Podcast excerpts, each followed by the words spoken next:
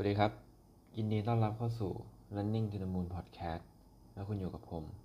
เอิร์ธสลันพัฒครับ เพื่อนๆเคยทำงานไปด้วยแล้วฟังเพลงไปด้วยไหมครับ ผมก็เป็นหนึ่งคนนะครับที่เคยทำงานไปด้วยแล้ว ฟังเพลงไปด้วยการทำงานไปด้วยแล้วฟังเพลงไปด้วยเนี่ยในปัจจุบันเป็นที่นิยมเป็นอย่างแพร่หลายนะครับ ไม่ว่าจะเป็นนักเรียนนักศึกษา หรือว่าพนักงาน ผมได้ไปฟังพอดแคสต์อันหนึ่งครับของโชคโชกุนเขาบอกว่า มันไม่มีเพลงใดเพลงหนึ่งครับ หรือว่าแนวเพลงใดแนวเพลงหนึ่ง หรือ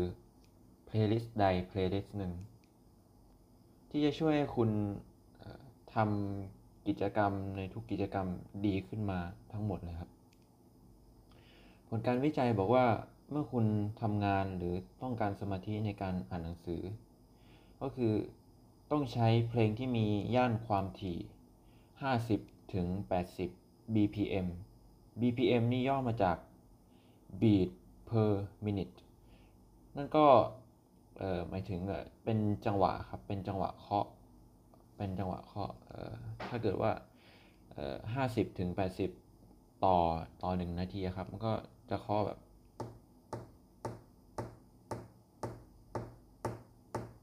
อะไรประมาณนี้ครับ มันมันเป็นจังหวะของเพลงครับเเพื่อนๆน่าจะเคยฟังดนตรีแล้วมันมีกรอง มันจะเป็นเสียงกรองแบบเป็นคนกำกับจังหวะ นั่นก็เพลง 50ถึง80เนี่ย มันก็คือเพลงพวกเพลงแจ๊สคลาสสิกหรือว่าเป็นเพลงของโมซาร์ทหรือว่าเมื่อคุณต้องการออกกำลัง กายเนี่ย BPM ก็คือ beat per minute ที่เหมาะสมก็คือ 120 ถึง 150 BPM นะครับเป็นเหมือนกับเอ่อเพลงที่ใช้ในการเต้นแอโรบิกเพลงเอ่อเพลงมันๆหรือเป็นพวกเพลง EDM ที่ใช้ตามผับต่างๆนะครับ ตามบาร์แล้วก็เป็นย่านความถี่ที่สูงขึ้นสูงขึ้นสูงขึ้นทำให้คุณรู้สึกที่จะอยากจะออกกำลังกายนั่นเอง ผมคิดว่าย่านความถี่ BPM beat per minute เนี่ยมันมันสอดคล้องกับอัตราการเต้นของหัวใจของคนเราครับ เหมือนกับว่า ย่านความถี่และและกิจกรรมที่จะทำให้เกิดประสิทธิภาพสูงสุดเนี่ยมันมันสอดคล้องกัน คือเหมือนกับคุณกำลังทำงานอยู่ หรือว่าคุณกำลังอ่านหนังสืออยู่ สมมติคุณกำลัง อ่านหนังสืออยู่นะครับ คุณจะไม่อยากฟังเพลงที่มีเนื้อร้องหรือมีเนื้อหามาก ๆ เพลงที่มี BPM มาก ๆ เพราะว่าปกติที่คุณอ่านหนังสือเนี่ยคุณก็อ่านออกเสียงในใจของคุณอยู่แล้วใช่ไหมครับ เมื่อคุณมีเสียงเพลงเข้ามา มันก็เหมือนกับมีสองเสียงที่มันกำลังทะเลาะกันในหัวของคุณ เมื่อมันซ้อนกันเนี่ย มันทำให้ คุณไม่มีสมาธิในการอ่านหนังสือเลยครับ คุณอ่านหนังสือไม่รู้เรื่องนั่นเอง แล้วผมคิดว่าเมื่อคุณอยากที่จะนั่งสมาธิเนี่ยมันก็คือเสียงที่เหมาะสมก็คือเสียงของธรรมชาติ เหมือนกับเสียงน้ำเสียงทะเล เสียงสัตว์หรือว่าเสียงลมที่พัดเบาๆ นั่นก็คือเป็นย่านความถี่ที่มี BPM น้อย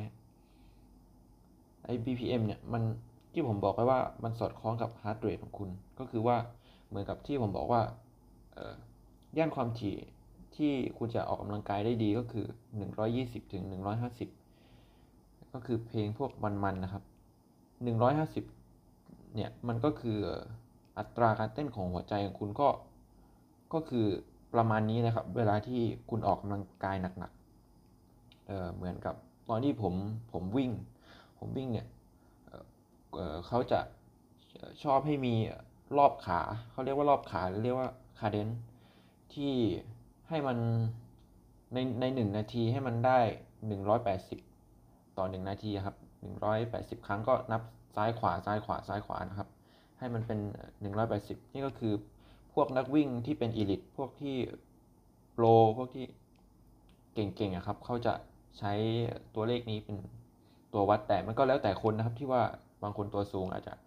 ใช้ต่ำกว่าหน่อยบางคนตัวเล็กอาจจะบางคนถึง 200 ก็มีครับเพื่อนผมเนี่ยถึง 200เลยครับ เวลาวิ่งเร็วๆเอ่อมันก็หมายความว่า ย่านความถี่ที่คุณอ่านหนังสือ ก็คือ 50ถึง80 ppm เนี่ย มันก็จะสอดคล้องกับอัตราการเต้นของหัวใจของคุณพอดีนะครับ เหมือนกับผมขอให้ความรู้นิดนึงนะครับนะว่า ในคนปกติเนี่ยหัวใจอัตราการเต้นของหัวใจก็จะประมาณ 70ถึง80 นั่นมันหมายความว่ามันมันตรงกับ ppm ครับ อันนี้มันไม่ได้มีการวิจัยไหนบอกมานะครับผมหรือว่ามีหรือว่าผมไม่ได้รู้ แต่อันนี้ผมคิดว่ามันน่าจะใช่แล้วมันมันมันน่าจะถูกต้องเอ่อส่วนบางคนที่เป็นนักกีฬา นักกีฬาก็อาจจะมีอัตราการเต้นหัวใจอยู่ที่ประมาณที่ 60 นะครับ ซึ่งมันก็ครอบคลุมครับที่ผมบอกว่า 50ถึง80 ppm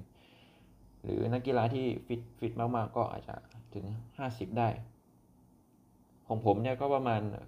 60 หรืออาจจะ 50 ในบางครั้ง ในช่วงที่ฝึกซ้อมหนักๆ อะไรประมาณนี้นะครับ เอ่อ ก็เวลาเพื่อนๆ ที่จะทำกิจกรรมอะไรที่อยากจะให้ดึงประสิทธิภาพสูงสุดในการที่เราจะทำกิจกรรมนั้นได้ดี ก็ลองเอา เพลงที่มันเหมาะสมครับ BPM ที่มันเหมาะสมในการทำกิจกรรมนั้นๆ ผมหวังว่าเพื่อนๆจะได้ความรู้วันนี้แล้วก็เอาไปปรับใช้ได้นะครับ ขอบคุณที่รับฟัง Running to the Moon Podcast ครับ สวัสดีครับ